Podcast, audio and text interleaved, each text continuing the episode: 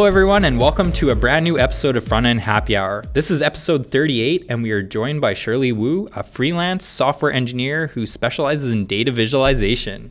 We are fortunate enough to have Shirley join us today to talk about and discuss front end data visualization. Shirley, can you give us a brief introduction of who you are, what you do, and what your favorite happy hour beverage is? Yeah, thank you very much, Ryan. So, hi, my name is Shirley. Like Ryan said, I am a freelance software engineer and well, yeah, I build data visualizations. Um, and then I think, I guess my most popular visualization thus far has been um, an interactive visualization of every line in Hamilton, where I visualized every single line. Yeah. But I do other things, other storytelling kind of data visualizations. Or previously, before I started freelancing, I was at a sec- enterprise security startup where I worked on data visualization, the data visualization part of their product. And then my favorite happy hour beverage or in general alcoholic beverage these days i drink a lot of beer and i drink a lot of stouts but um, in my younger days i enjoy lots of scotch though i am no connoisseur Perfect. We all enjoy both of those. Let's also go around the table and give brief introductions of today's panelists. Augustus, you want to start? Yeah, sure. Uh, my name is Augustus Yoon. I'm a front end engineer at Evernote. Stacy London, front end engineer at Atlassian. Uh, Jem Young, senior software engineer at Netflix. And I'm Ryan Burgess. I'm a software engineering manager at Netflix. In each episode of the Front End Happy Hour podcast, we like to choose a keyword that, if it's mentioned at all in the episode, we will all take a drink. So, what did we decide today's keyword is? charts Charts. So, if any of us say the word chart or charts plural, we will all take a drink. All right. Well, let's jump right in. I'm interested to know how much experience everyone has with doing data visualization. I know, Shirley, obviously, you probably have the most, but I'd be interested to know in general have you all done that in your careers, done it on the side? Is it something that you've played around with? Yeah, uh, when I started at Evernote, I worked as an analytics intern, and so I kind of helped build out their like customizable dashboard for graphs. That, and they used D3 for that um, at the time because my manager really liked Drupal. He wanted me to make the customizing CMS part with Drupal. But yeah, I also when I interned at Workday, um, a lot of like the charts. oh, dang it! You started off strong. It's good. Cheers. cheers a lot of the things connecting things uh, my project for that uh, for that internship was working on the organization connecting things and, uh, and so we use d3 for that so Awesome. What is D3? uh, d3 is uh, it stands for data driven documents. Documents. yeah and it, it's a pretty popular graphing library that uses like svg and the way mike Bostock kind of made it was it's very like well geared and intuitive for s- statisticians sorts maybe probably Well, so I think the only thing I want to add on to that is um, it's a really great tool for visualization. So it's not like a lot of the other graphing libraries. And by graphing, I mean the other word. Charts. cheers. Cheers. Cheers. Where you input data and it makes the graph for you. Whereas D3 is very low level, it uses HTML, SVG, Canvas, anything. And it basically just makes it easier for you to display your data in the web. And it's all in JavaScript. It's all in JavaScript, yes. And I do want to add that I'm always kind of surprised because I think of data visualization as such a niche, but D3 is actually like the second or third most popular JavaScript library or something like that. Wow. Yeah. I mean, it's the go-to if you have to do any sort of graph or charts. Cheers. That's what you use. Oh God. Stacy, Jem, if you had any experience. Um, not a, not too much. Um, I know in the past job we used Highcharts um, to add some. Does that count? that count? Does that count? No, That- that's a single word. Oh, that it's a one single word. Fair. We'll let you off with that one. I didn't do a ton with that. I've played around with Raphael like a while back for fun. Same thing with D3. It was like just for fun. Um, I've never actually, for you know my daytime job, you know, had to build out some sort of complex data visualization. So I haven't dug into it too much. So, and you were saying like you know it's such a specialization, and I kind of feel like it is only because D3 was sort of complicated to me when I tried it, and I was like, oh, I feel like you'd have to spend a lot of time with this to get really good at it, and yeah, so that's kind of my experience. My second job was at Chartbeat in New York, where it's an analytics company. So I did a lot with D3, which I think my I've never been good at data visualization. Like, just it's not my forte kind of like design, but I find it like it's much more complicated than you would think. Even in 2017, it's it's it's more complex to get the data the right shape because I'm just not an expert. D3 is it's made by like he's a doctor of math, right?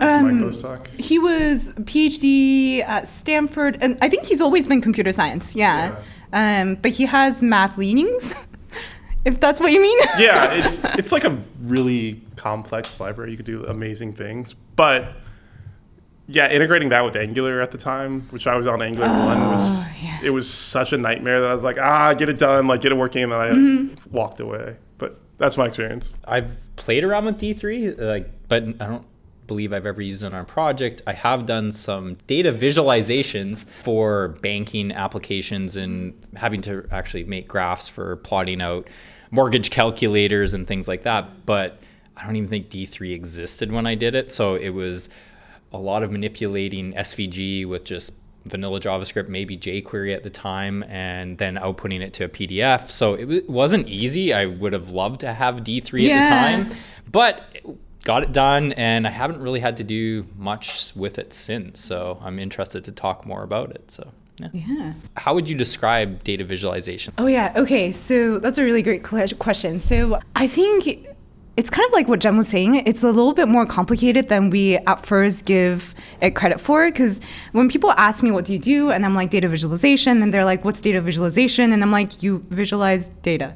like, um, which because anything more involved of an answer actually like you know includes going into how um, it's actually about uh, you know getting your data sources and exploring the data and figuring out like kind of all of the shapes and different you know attributes of the data. And then once you explore the data you kind of have to figure out what is a good visual encoding for that data so that whoever is your consumer for that visualization can understand what you're trying to communicate, what are the insights and the patterns that you've found through that data.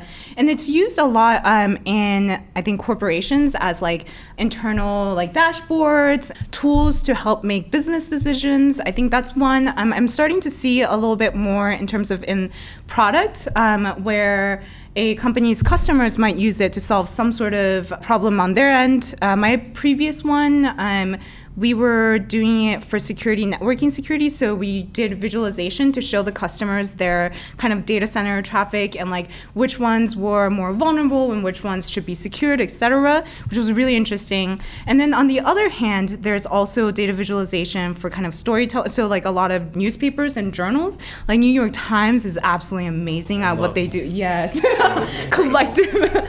yeah, I think those are what I see mostly. But kind of at the end of the day, trying to gain insight out of data to understand behaviors or understand what's going on. Maybe the complexity is like not only knowing what data to feed into some particular chart, but uh, hmm, Cheers. at a higher level, how to distill something down into something simple so that it can a, sto- a story can be told. And so you have to think in terms of like aesthetics and, and design combined with the data. And I think that's a hard thing to like combine. you can screw it up big time is like i've seen some graphs where it doesn't make sense so it's actually confusing so that's not helpful at all like Yeah. you're not actually helping visualize the data at that point so i think there is an art just to choosing the right way to do it Yeah. pie chart might not be the right one cheers Cheers. That one always gets the uh, that one always gets all the all the the hate on The hate. yes yes I mean, there is a narrow subset when a pie chart, cheers, cheers. There's no way around hiding No. that it's the good right choice um, and that would be like when you want to show percentages of- of wholes.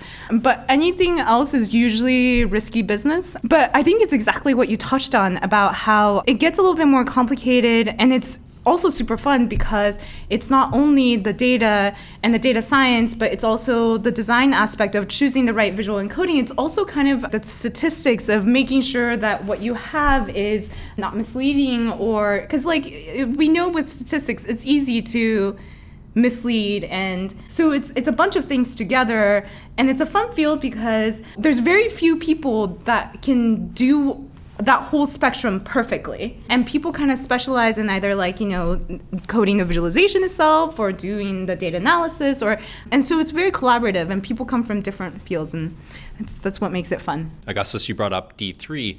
Uh, I would love to hear why is D3 so popular? Like what makes it such a great framework for using for data visualization? I personally think that it covers a lot of things, like it covers a lot of bases that like a lot of at, at least at the time when I was researching a lot of um, graphing libraries at the time. So when I worked at Workday, they were like, okay, just get just choose a framework, make a pitch for it. And so I had to look through all of them. So Raphael was one, and D- D3 by far was the one that seemed to give the most options. And I've read a lot of documentation about it. To be honest, I haven't been in the data visualization scene since then. So actually, I don't know if there are any new things. There was one called Victory for mm. React. I haven't really looked into it, but to be fair, like I, I felt like D3 just has like a lot of like a huge community behind it. Reading a lot of the articles that Mike Bostock has come and seeing all the examples. There's like so many examples of D3. It just feels like anything's possible with it. I think that was a really great summary of it. The main thing that it helps do is I think there's, to me, it solves a really great kind of like bridging part of like you have your data and that data means something and you, you know, maybe that data is basically like, years of weather temperature in a certain city or something like that. And to be able to show that on the screen, you need to be able to translate from like, you know, the year to an x coordinate and like the temperature to a y coordinate or like, you know, you need to be able to map a color or something like that. And that translation is a lot of headache inducing work and D3 is really great in that it takes care of that part a lot. It does a lot more than that, but to me that's the most valuable part of the library of taking care of a lot of repeatable tasks in visualization and doing it in a very smart way. It does have the learning curve, but once you kind of like, there's the initial learning curve, but once you get over that hump, the rest of the library actually comes in very intuitively. I, I guess another thing when I was experiencing with it was I feel like it meshes really well with JavaScript's paradigm of trying mm-hmm. kind of treating things as like functions as first class citizens and like d3 ships with its own selector very similar to like jquery selector. Mm-hmm. and it just felt really intuitive when like traversing like an svg dom have you ever used smoothie?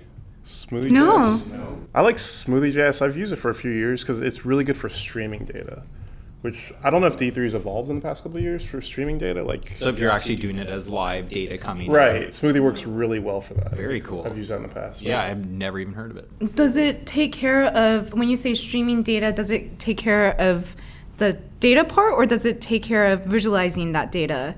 Does, it does did that make sense? Both, yeah. and it, okay. it streams data over time, but it, it does the adjustments for you on the axis, oh, which is really oh, helpful. That's really awesome. You wouldn't think like, oh, I need to adjust like we're at 100% and like you can't even see it anymore. It adjusts for you over time oh so it's actually adjusting the x and y for right. you dep- even if it's going up horizontal yeah. it's going yeah. up and down. It's pretty cool. Oh that is very cool. That is really cool. Here's my thing with d3 and i think the issue that a lot of people run into. How do you do streaming data?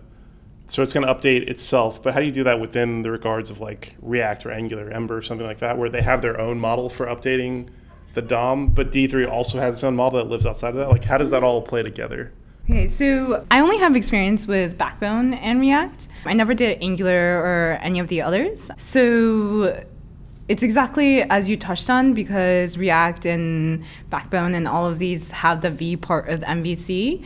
And D3 is very opinionated on how like it you know touches the DOM. But um, I think the biggest thing about using D3 with all of those is figuring out what you're trying to do and then um, and then deciding who's going to have control of the DOM because only one person is allowed to, right? And so I think for most use cases for React, I would actually say React should have control of the DOM because it takes care of the updating underneath the hood so that you don't have to. Whereas like D3, one of the biggest learning curves for D3 is the way that it updates. So it has like the enter, update, exit paradigm that's like kind of hard for people to wrap their minds around because it's like completely non-intuitive even as a developer and i feel like developing itself is already non-intuitive you're just like non-intuitive on top of non-intuitive and then I've had experiences where I run into trouble, trouble trying to update with D3 because sometimes there's just way too many things I need to keep track of. So I actually really like how React has a virtual DOM that updates for you on the back end. Having said that, the powerful thing about D3 isn't just about how to select and traverse the DOM. It's a lot of D3's value is in the translation between data and visual encoding.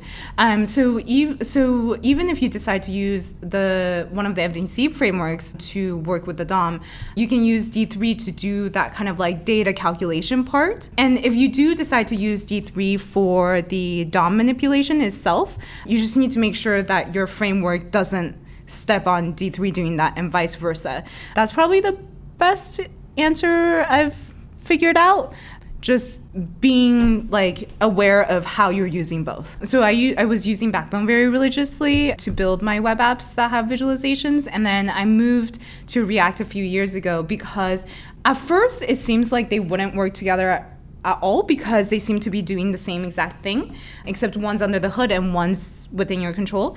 But once you start to realize that like React doesn't actually care about knowing every single part of your application, it starts to make a lot of sense using React and D3 together.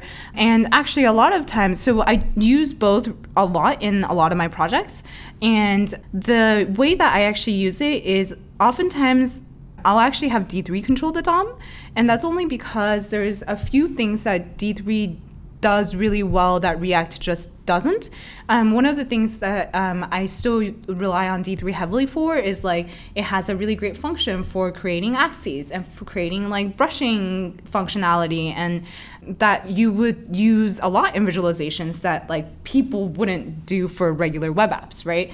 So React of course wouldn't and then uh, there's a lot of like dragging functionality and animations that like i think react is getting a lot better with the animations but like d3 still handles a lot better so i usually just make like a black box react element like a, an element and then just do all my d3 within there That makes sense too. And right when you touched on the animations, any of us who's written React, it is not. Animations did not come easy. No. It's gotten better, it has, and there's been mm. some libraries that have helped a lot with it. Yeah. But yeah, it is it's still not perfect. So I can see why you head towards D3 at that point for Yeah. animating. It's an old old argument with React. It- like, it really is, yeah. It- I think the main problem with D3 is like you have to know D3 to use D3. You can't just mm-hmm. be like, I'm going to use a wrapper because I just did a quick search for like React D3 wrapper, and there's still not one because it's not that easy. And people have tried. They try for Angular, they try for React.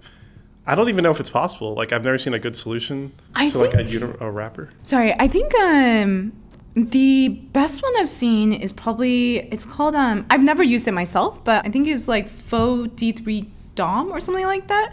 And it was a really interesting solution where they were saying, I think if I remember correctly, it was saying instead of having D3 select actual DOM, let D3 select virtual DOM and work off of that, or something along those lines. It was a very interesting solution. And my biggest concern with any D3 wrapper is that the D3 library is so big and vast and has so many functionalities that, like, like nobody's gonna go and re-implement everything right? But i think that one i talked briefly with the person that maintains it and he was saying that it's actually not much more of a maintenance cost to keep up to date with the d3 library something along those lines. But that's the closest i've seen but i definitely agree that it's really hard to make a wrapper Yeah, well, and then the other thing is D3. So when I used D3, it was still like a giant minified JavaScript, but then they broke it up, which was actually super smart. So now that if you needed only one specific thing, then you can just npm install that. It's more component based at that Exactly. point. So we've talked a little bit about D3 integrating with frameworks. Is React seeming to be the best one for the job? Like I know you talked about Backbone that you were using that. Haven't had much experience with Angular, but is React kind of the one that people are going to at this point? That's a really interesting question, and I don't think I'm the best person to talk about that just because I only have the backbone in React. Having said that, I actually first want to say that you don't need an MVC framework for data visualization. Uh, just like if I just want to make sure that whoever is starting out with D3 doesn't think that they have to have React or You have to have a React experience. You have to have D3. No, that's a good point. I feel like that's more if you had application. You would maybe have React, and then you're like part of the application. There's Yeah. this data visualization part, and that's where you add D3. But if it's just the data visualization, you probably don't need a probably framework. should on top. not. you probably shouldn't. You're just overkilling at that Yeah. point and not getting any benefit from it. Yeah, so I actually really quickly want to plug. Um, so a really great example of this is that um, the D3 community actually has this website called blocks.org, bl.ocks.org, which is a gallery of like I think twenty something thousand examples of people just using D3, and then there's just all one page index HTMLs, and then to to just show that you can build really quite complicated visualizations sometimes in just one page of HTML. You really don't need anything else having said that, I think a lot of times people use React and D3 or any of the frameworks with D3 together because, like you said, it's you already have the React app and you just need a data viz in that. I come from the other way around where I build data visualizations and the reason why I use React is because when I want to get beyond just a like just a visualization that shows the data and what I mean by that is that I love building tools with visualizations, tools that I can use to like so there's the visualization itself and then there's the tools around it that helps you filter or aggregate or even sometimes the what i used to work on is this thing that helps the user kind of do actions that will manipulate the data. So, like the security company I was talking about before, their visualization, it wasn't just a visualization of the network traffic, it was a visualization with a set of tools on top of it that like allows you to right away in that tool, like, you know, secure a like particular traffic or something. And then and then that that means that like from a technical perspective, the data is being manipulated and that visualization is being updated on the spot. Like things like that, where there's an interactivity of some sort, and then I need to keep track of state. That's when that's when I go to React or Backbone. That's when I used to go to Backbone. Now I go into React. And so the way that I like to think about it is, you don't need an MVC framework to build a visualization unless you want to do something that requires um, having and maintaining state. It's a great way to summarize. Good explanation. I like Thank you. that. I've been thinking about this a lot. Yeah, no, that's good. I, I have some React conferences coming up where I'm giving talks. So I've been having to think about like, yeah. Well, and, I, and I think like sometimes too is people hear like we're talking about React or we're talking about Backbone or Angular, and it's like, okay, great. Well, I need to know all those things just to do some data visualization. No, and yeah. it's like, no, no, no. Spend more time on D three and don't even worry about that kind of stuff until later. Like a static site would be better putting D three in there and not worrying about a full application at that Yeah. point. You you don't need a single page application. it's you know, and I think it's good advice is just like know what you're trying to do and don't get overwhelmed by all the tools that are out there. yeah. I think like Stacy touched on it. We've all kind of briefly touched on it. To me, like my personal opinion, I think as a front end engineer or UI engineer, data visualization is one of the hardest things you can do because it, it's it's like you have to understand statistical modeling. You have to understand like, okay, I, I have some data I want to display. How do I want to display that? Mm-hmm. Do I want to be interactive? Okay, so you need to make sure the data is in the right shape before you do that. Then you need to understand the visualization library. Then if you want to do interactivity, you need to understand like React, Angular, Ember, whatever you're using. Like that's a lot of skill sets, and then you need to design the like the The psychology of how Right. people, oh, yeah, perceive these patterns. That's hard. Yeah, that's it's, so it's many a lot skill sets. That's why I like data viz. Like engineers, I'm like props to you. Like, that's it's very very hard. It's a good skill set to have. On, on behalf of the niche of five data visualization engineers, I thank you for your compliment. I think like within the few coming years, like data visualization is going to start booming as like an industry, or like even data science right now is starting to boom. Definitely, like it's there's getting like such a huge demand for it because there's so much data. I, I don't want to use big data as a buzzword because it's such a buzzword. but Large it- data. large, Large da- data. large data, but Large data sets. it- it- yeah, there's like there's just so much data that people need to consume, and like it's really awesome that there's like people who are like really focused on asking the questions of what should people be seeing and focusing on how we communicate that. So adding on top of that, I actually um, so we think about this quite a bit. Elijah Meeks and Susie Lu at Netflix. So Elijah kind of talked about like what is data visualization and like what is the role of like say a data visualization engineer and like does that mean coding in D3? Does that mean data science or does that? So there's been a lot of really interesting discussions about like it's it's kind of like this new weird hybrid role that's coming up and like what does that mean? And my personal opinion is like i think it's separate from data science in that like there's data scientists that do that really well. I don't understand what they do. But um, i think and I'm going to borrow what Susie says, which is like, I think data visualization is going to be more a design practice. And what I mean by that is like, I think a lot of it comes from a like the psychology of how do people perceive colors and how do people perceive different like, you know, visual shapes like these circles and how do people like perceive patterns on a screen and then like, what does that mean to represent a data set or something like that. So I think there's definitely the data science of understanding what's the, what the data is saying, and there is definitely the coding part of kind of like a what if an engineer we ha- like what we have to do right now of like making that happen. But then I think the most important part is actually going to be the design part of figuring out just what to show and how to show it.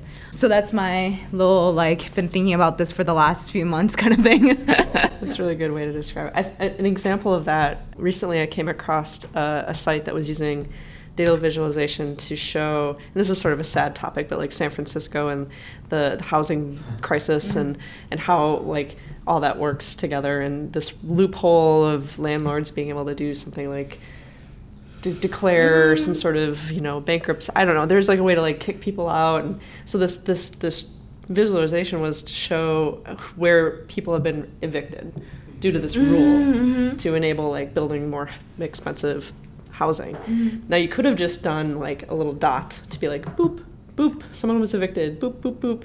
But they did this like bubble that got bigger and bigger almost ah. like an explosion or whatever. So it was much more dramatic and it looked like you know bad things happening in a very dramatic way and like the way that that was visualized i think had a very high impact Yes. on, on you um, seeing it so. Yeah, I know we're supposed to talk about how to learn D3, but um, this is actually also something No, no, I'm really excited about, um, which is kind of like there's more and more people talking about data empathy, kind of, which is um, also really interesting because um, I think for a while we forgot that data is oftentimes made up of people and people's behaviors. And i mean like sometimes it's like earthquakes or like which is not people but um, a lot of times data is people. And data itself has always felt kind of hard and cold and numbers and like how do you visualize that in such a way that it comes it respects the people the the actual data set underneath but also uh, conveys that in an emotionally impactful way. And so that's a really great example of voice and um, i think the most recent I watched a conference talk by uh, Lisa Crost at OpenVis, um, and it was called, I think, um, a data point walks into a bar. I think. she was like, I just made this title to get like picked for the talk or something, but it was all about data and empathy, and she makes really great points about like what's the good mix of because you know uh, like images and there's definitely things that evoke emotion and then there's also but then she's saying that you can't have just one or the other you have to have a mix so that you need to be able to ca- capture a person's attention with the emotional aspect but then to be able to kind of keep their interest and um, give them something meaningful to hold on to you need the data and the like more logical side. And then i think on top of what you just listed as an example there's some um, in the past few years I think did that so well. Um, one of them is called it's by Periscopic and it's called um, I think the number of gun deaths. Have you guys seen that one? I might have seen this. It scares me to. I have not seen it, but just gun imagine. deaths in the U.S. by Periscopic, I think maybe. Um, Oh, oh, yeah. yeah. I actually gave them. They he, they were one of my picks. They're like a visualization firm.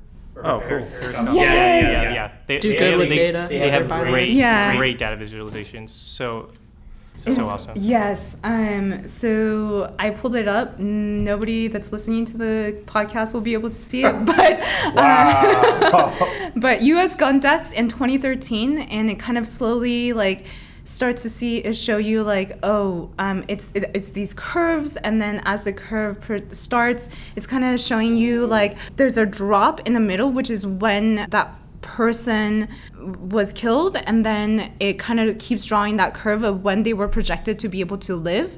And then it shows you kind of then like the 12,000 people killed and how many stolen years. And it's like this chilling like but really powerful. I get chills looking at this, even like, because this came out, I guess, 2013 or 2014, and every single time I look at it, I still get chills. Mm-hmm. Yeah. That was a cool way to visualize it. Yeah. It sucks that seeing it, but it's it is a cool way. It does grab your attention. Yeah. So now that we're on data visualization, we touched on it.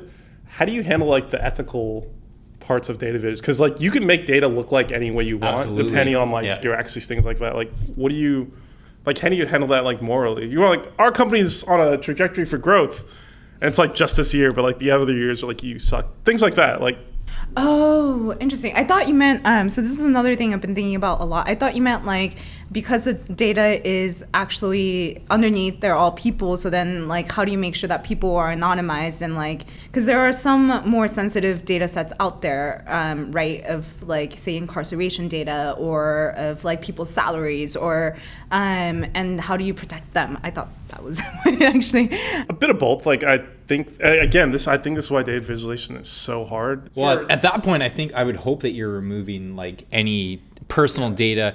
I definitely agree with that. I think it again goes back to what you're trying to do. And then so like for example for that being able to just having the demographics of that user and then being able to tie that to how they like maybe that's enough. But then like going back to the emotions like um what if being able to see the actual like being able to see that person's picture or like what if that gets the emotional connection? So then that gets a, into like a really hard area of like I'm definitely for anonymization most of the time, but then like what if it's more impactful to like not anonymize? And then and then where do you draw the line there kind of? It's a hard line. It's a hard line to draw. Or like it, rather it's a it's not hard. It's like a soft like gray area yeah yeah but i don't think that was really what you were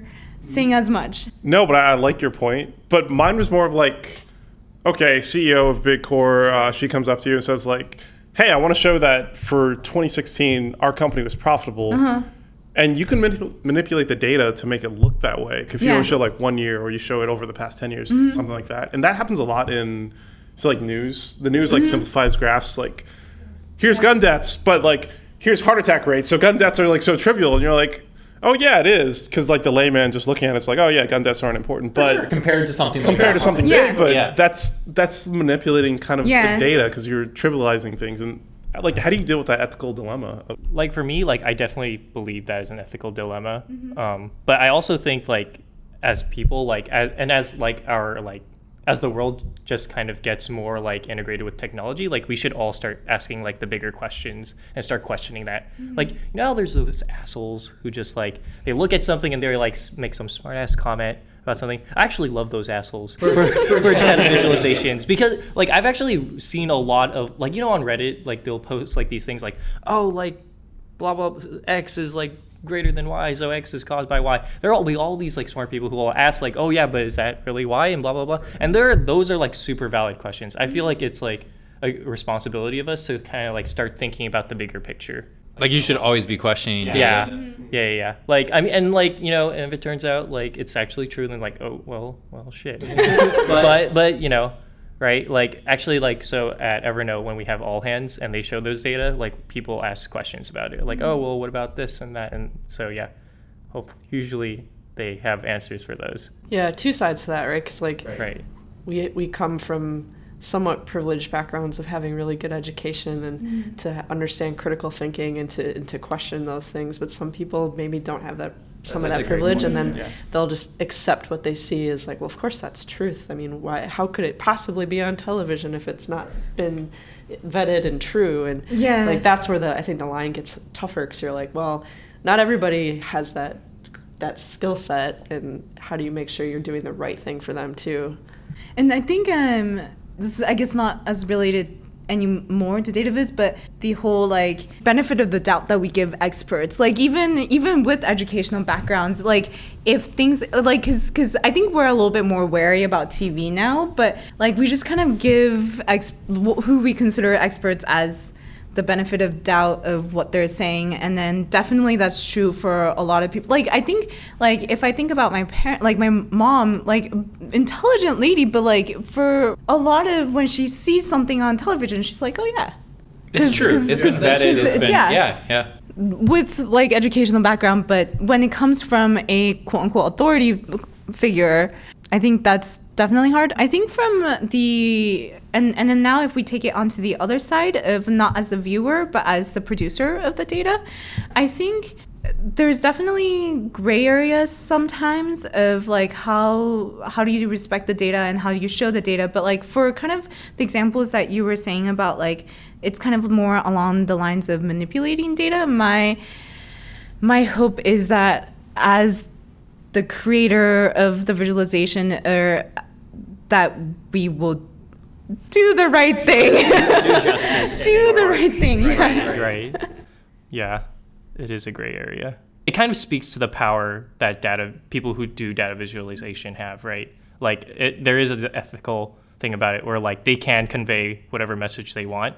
Granted, like people can ask questions and maybe find the truth if they really mm-hmm. want to, but like yeah, You can definitely manipulate the data. Mm-hmm. Yeah. Which, yeah. because we, we have so much data now like i think that's where at a, we're at a, a pivotal point because we collect so much data but we don't know what to do with it yet. We will in the future but all our phones our laptops are all sending like tele- telemetry to their parent companies. So what do we do with that data? And it's decision makers like i want more data. And you're like okay surely like hook me up. Like give me a good visualization of who, who's more productive uh, ryan or uh, augustus and you're like, okay, I'll just do by like commits on GitHub, and like you visualize that, you're like, oh, Augustus does like a million commits. He's way more productive. But, but he could do like a one line Yeah. code commit. And Right. yeah, exactly. but there, But is that really productivity? right? Yeah. But like right. you could Oh, yeah. totally be like, I I like Augustus more than Ryan. I can manipulate this data to look like this easily, and it's not it's not inherently wrong because you're not wrong. But mm-hmm. there's more to it than that. Like, how do you bring that out? Ah, that's such a hard hard question no, sorry, it's a lot. um, I think, and I, I would say, I think, um, definitely agree, and I think it's even more dangerous. Let's say when um, that bias is subconscious.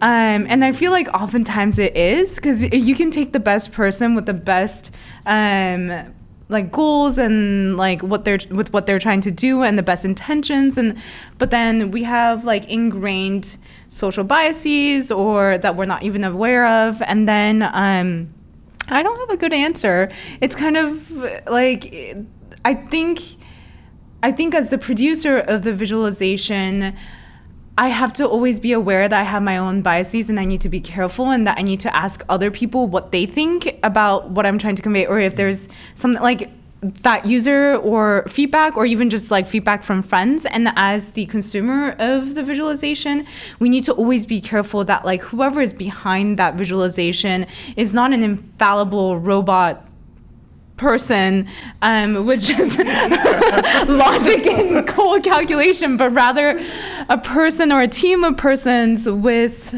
with biases and um, known or not. And so I don't have a great answer I other think than that's just tough too in general. Yeah. Like it, it is like that moral dilemma at that point. It's hard. yeah. The my favorite one, I'll drop it because like this really, I like ethical questions are Yeah. really interesting. But the climate change charts, it's like climate change. Past hundred years, the Earth's getting warmer. Then some anti-climate change people will be like, well, if you look at over a million years, like the Earth goes through hot and cold periods, and I'm like, they're both right. Mm-hmm. But it depends on where you're watching, like what your previous bias is. You'd be like, I agree with that, I disagree with that. But that's the problem; they're both right. So it's, I don't know, it's hard. These are hard questions. I think it's because you can't abstract data away from psychology when you're talking about humans. Like those, you just can't do it. And like, if I had a manager years ago, and I'll never forget it. It's ingrained in my head. He always said, he said, "Figures lie and liars figure," and it was it's like Interesting. it sat it sat in my good head for like forever.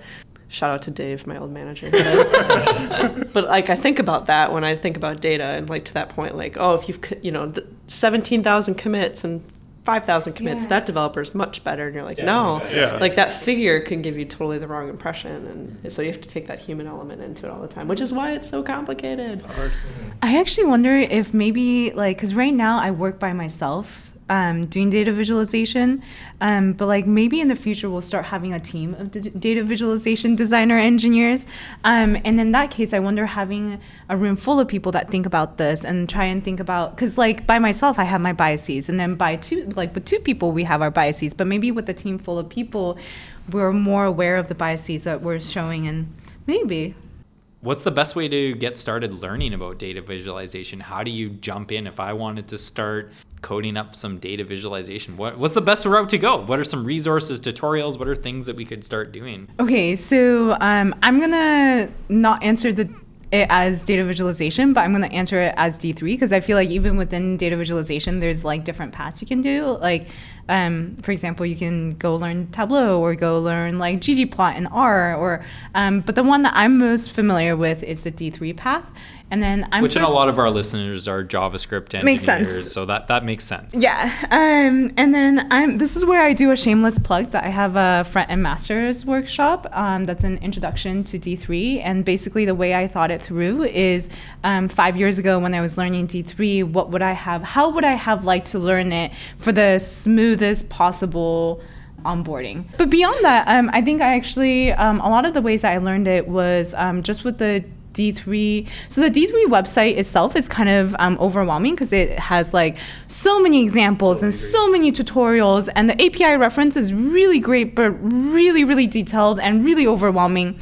So I think a lot of the way that um, I learned it is if you have the benefit of community, and in the Bay Area, there's a really great community of um, D3 Bay Area meetups and folks, and like, um, and uh, we have events like every single month. And if you just go there and be like, I'm stuck on this problem or I'm confused, somebody will be helping, will be there to help. If you unfortunately don't have that, the other ways that I've found to be good learning is there's actually um, a few books that are really great. Um, so there's a, I think, an introduction to interactive visualizations. I think is the title um, by Scott Murray, and that one is really great because it uh, it actually teaches you kind of um, well if you don't have any programming background then it's really great because it teaches you html svg and then it also teaches you um, d3 different parts of the d3 library. And i think um, for a bit more advanced um, functionality and such and um, i think um, Elijah Meeks from Netflix. He has one called D3 in Action, and that one goes more into like once you have the kind of intro part covered, he kind of talks about different like visualization layouts and different kind of I think psychology and philosophies. And he actually even in his second edition has a chapter on React and D3. So like it's very very good if you like learning from. Um, uh, learning from books. And then another slightly biased answer is if you don't like books, my friend Nadieh Bremer, she runs a um, website called visualcinnamon.com, and she has a whole section about how to get started with data visualization and all the resources and all the books that are great. And that one actually involves not only D3, but like kind of data visualization principles. So kind of like those like things I was talking about before about how do you like colors and shapes and kind of like this that more design aspect of data visualization. So yeah, I think those. yeah, even some of those principles I always think back to. I'm sure you've seen the books, but like by Edward Tufte is Yeah. like those books are amazing. Like it actually opened my mind to so many ways of like yeah, like colors and how you display mm-hmm. data. Not so much of the like technical aspect, but it's really on how should something be visualized. And I always think those are good resources too. Um, I think he has like three or four books on it. he has four. I have Four? them all in my book. I believe I do as well, and I couldn't remember how many there were in the collection. I'm like, there's like three, maybe four. So yeah. for I guess more data visualization principles and stuff, if books are not your thing, there's two websites I like following, and there's a lot more than just these two websites. But um, I love following um, flowingdata. Um, .com, I think, um, by Nathan Yau, um, and he actually has a lot of tutorials. I think more are focused, but then um, he runs a newsletter where he just posts any interesting visualization related um, things that he sees, and so those are great because I think I firmly believe that.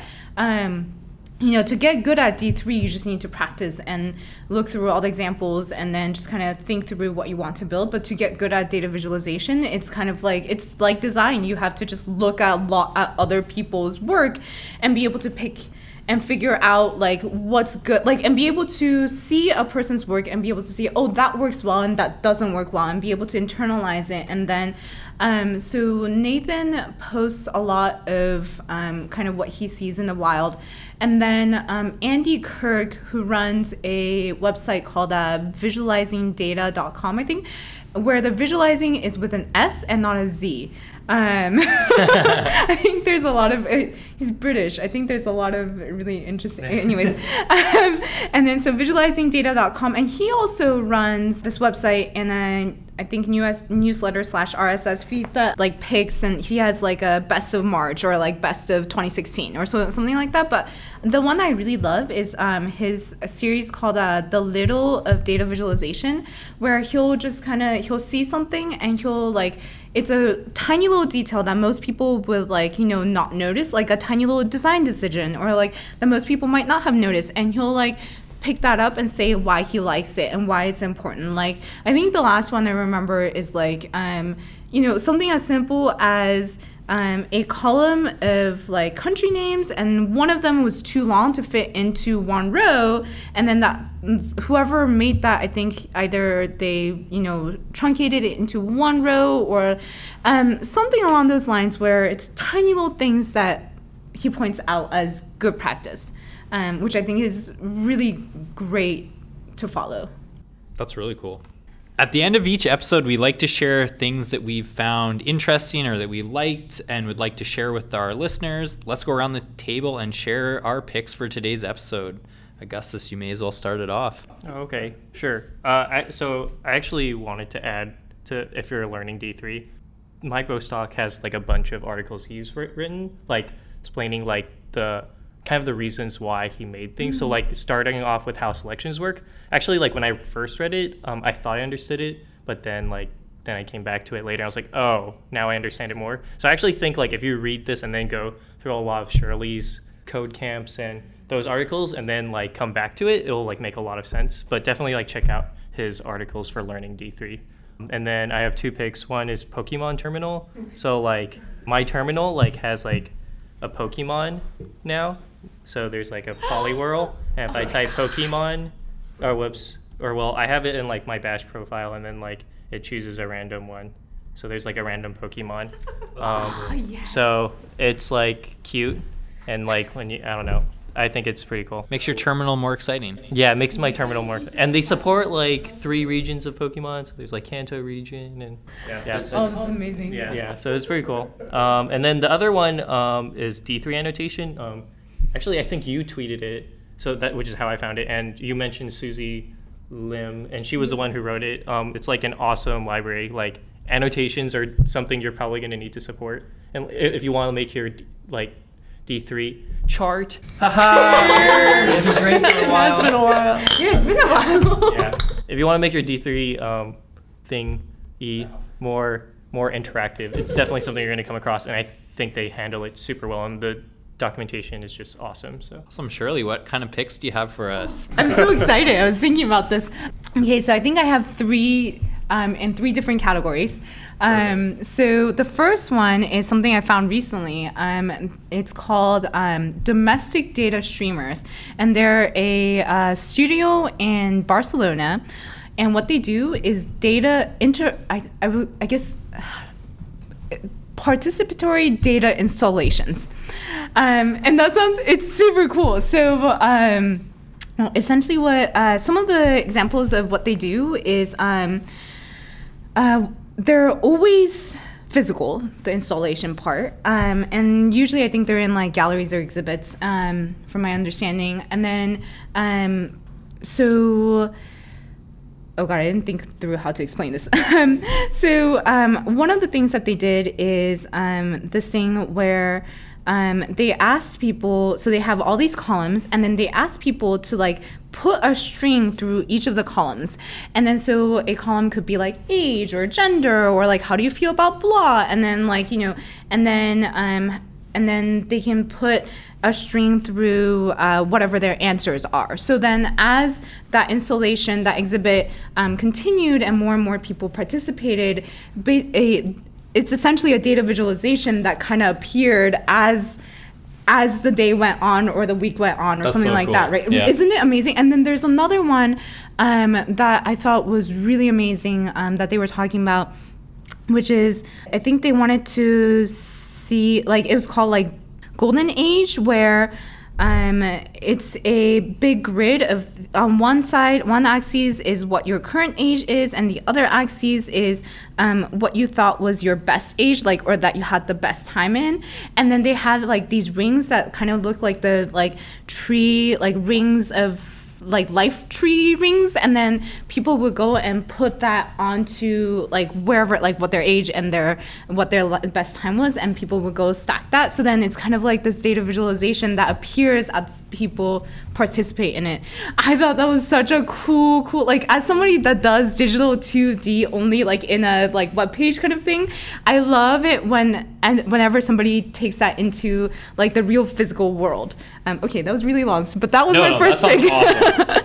um, and my my second one um, is kind of just uh, for data visualization conferences. So OpenVis is my OpenVis and D3 unconf are my two favorite data visualization conferences. Those are the conferences if you want to get more involved into data visualization. You've spoken at both of them, have you? No, I've only spoken at OpenVis. Okay. Um, D3 unconf is um, local to the Bay Area, and um, so my friends like Ian Johnson and quite a few other people, uh, other people that help organize D3 Bay Area, um, help organize D3 unconf, and then um, none of us we try not to have any of us speak because we figure that people see us too much anyways. Um, so we try to bring in Bring other in other people, people, yep. from like outside of the Bay Area to come speak, which is really cool. And then the last one is a podcast. And then uh, my favorite data visualization podcast is called Data Stories.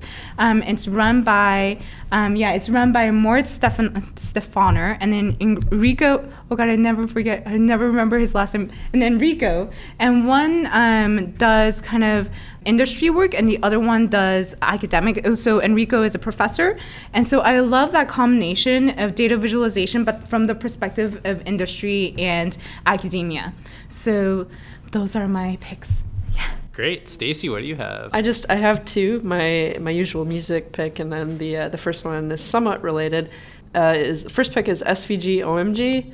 Um, it's a site I came across when I was uh, somewhat related to data visualization. SVGs are usually a part of that equation. Um, I came across that when I was doing some of work a few weekends ago um, related to SVG and React and trying to figure out how I could get it to work right and optimize it. Um, so, very helpful tool. And the second pick is my usual music pick. Um, this one is Ellen Allien, her new album called Nost. I think I'm saying this correctly. I always pick things I can't pronounce. Like that's my that's my uh, shtick. Um, she's a German electronic musician. Uh, she's a founder of a label called BPitch Control. She's coming to San Francisco soon. I'm gonna pick. I picked up tickets. I'm very excited to see her. So yeah, that's my pick. Awesome. Jem, what do you have? My first pick is web typography for non-designers. I am a terrible designer. I aspire to get better at it, but I don't know if I ever will. I try though. I try. But this is the whole site is about just how typography influences the way you think about a page, and it's really, really laid out for kind of the layman like me who don't understand design as well as I should. And they explain like kerning and things like that, which is really cool. Uh, second pick is um, it's a music video actually. It's from Jay Z's new album. Uh, it's the story of OJ. It's a really good video, kind of done in that old school like Disney style, and like it's animated, but like the characters in blackface, and it's like really offensive now, but that was acceptable like 50 years ago. But the I don't think the album's very good. Personal opinion, I'll get hate on it. I don't think Jay Z's album's very good, but I like the video and I like his message, and it's it's worth watching. I think. Awesome. No, I haven't actually listened to the album yet, and it's on my list. I almost like downloaded it before we came to, for the drive, but yes, I need to download that one. It's okay. All right. I, I'm interested to see how it is. Uh, so I have two picks. I don't know if any of our listeners, I hope you listen to ShopTalk Show. It's a good podcast. I thought I would pick one. Uh, one of their more recent episodes actually was about React, and had Jem and I were on that along with one of our colleagues, Nofel, had joined us as well to talk about all the things that re- that we do in React at Netflix. So I thought I should probably plug that as an episode uh, to check that one out. And my second pick is a Wi Fi system that I just purchased, which is called Amplifi. It's actually really amazing. It was really, really simple to set up and it helped get like really good coverage across my entire apartment. And it's probably the first time I've ever actually put a router on my desk. Usually I'm like hiding that like under in a cabinet or like under the table or wherever I can hide it so that people don't see it this router is beautiful. It is like has a little LCD screen on the front. It's got like a nice little light on it. It's beautiful. I really like it so far. I've had it for just about a week now running. It's good. I, I really like it. So I recommend it if you're wanting to get a better signal across your apartment. It's a good route to go. So before we end the episode, I want to thank Shirley for being a guest and joining us. It was awesome having you. Oh, thank you so much for having me. This was really fun. Great. That's always what we like to hear. Where can people get in touch with you? Oh yeah, so um, I'm on Twitter um, on a slightly embarrassing handle called SXYWU. Um, these are my initials. I did not realize that if you say them out loud. oh wow! I was I was waiting for like why is that embarrassing? But okay. If it helps, I never I never read it like that. Yeah, me neither. So I've gotten comments about being like, "Wow, Shirley, really?" And I'm like, "It's like it's your initials." Yeah. X and Y are my Chinese initials. Um, yeah, I've gotten hate, and then my friends are like, "Just embrace it." I agree with that. Just embrace it. Don't change it. Leave it. Oh yeah. Good. So now I'm at uh, Twitter at sxywu. Uh, my uh, website is the same, sexywoo.com without the e. Um, I'm starting a Twitch to live code. Oh, same thing. Nice. Um, Medium, same thing. Everything. All my social yep. media, same so one. So you owned it. Good. Oh yeah, I Love own it. it. Thank you all for listening to today's episode. Please subscribe to our podcast through iTunes, Google Play, or whatever you choose to listen to your podcasts on. You can also follow us on Twitter at frontendhh. Any last words? Charts. Cheers. Charts. Cheers.